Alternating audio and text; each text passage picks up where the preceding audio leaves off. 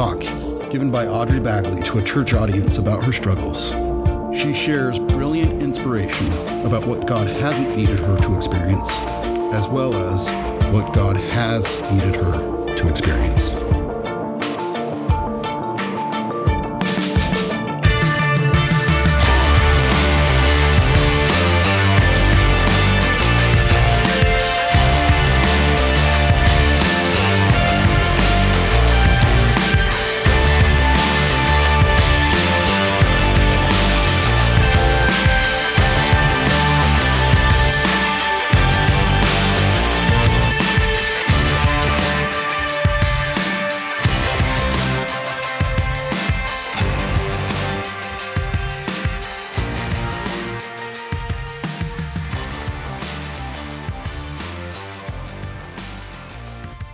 Good afternoon. My name is Audrey Baggaley. For those of you who may not know me, here's a little background about myself. I grew up in South Jordan, Utah, with a family of six, being the only girl. I have two older brothers and one younger.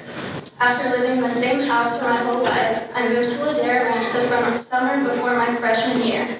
I go to San Juan Hills High School and moved into this ward a little over a year ago.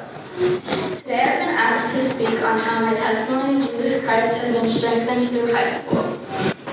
Now, despite growing up very well off, having an amazing and secure family, always being financially stable, and being born as a member of the church, throughout middle and high school I have struggled severely with numerous mental illnesses, including clinical depression, social anxiety, and ADHD. As I felt major symptoms starting at the age of 13, I chose to hide it and struggle on my own. I dealt with heartache on my own for a long time, but eventually decided to slowly open up about how I was feeling. I started getting professional help for my emotional hurt at the beginning of my junior year.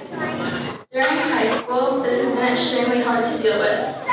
On top of moving to a whole new state, general high school problems, and experiencing high school through a worldwide pandemic, I also dealt with feeling alone even when physically not, feelings of hopelessness, panic attacks for no reason, contemplation of suicide, and most painfully, feeling abandoned by God. I do understand that there must be opposition in all things, and I must come to know of the dark to appreciate the light.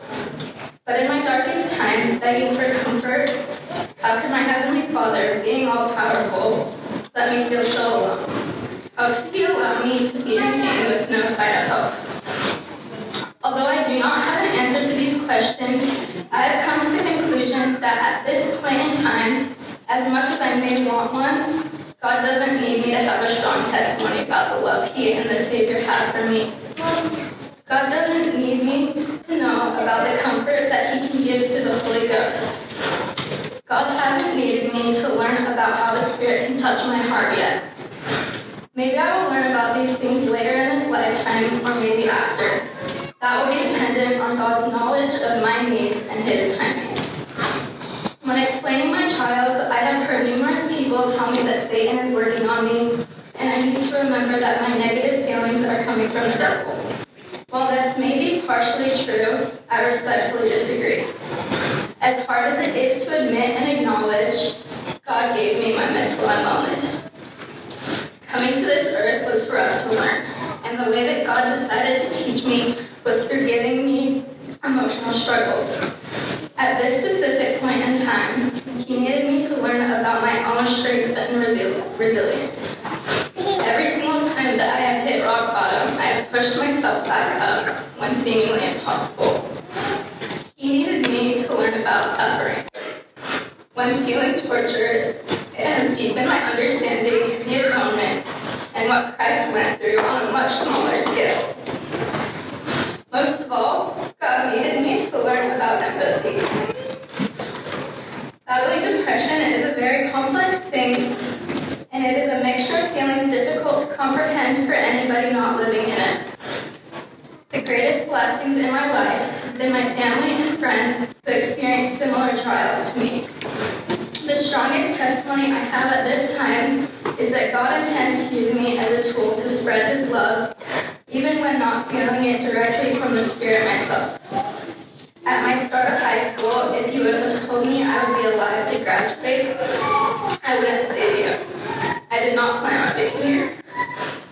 Since then, I've worked hard on myself, sincerely pondered, and submitted myself to God.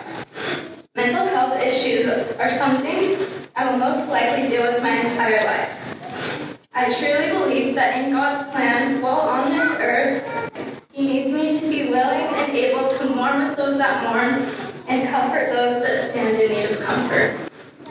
Growth of testimony is not linear. I know that at times I will have more faith than I do right now, and at times I might have less than I do right now. While extremely scared, I am also excited to start a new chapter of my life and to see where my journey takes me physically, emotionally, and spiritually. As it is in the name of Jesus Christ. Amen.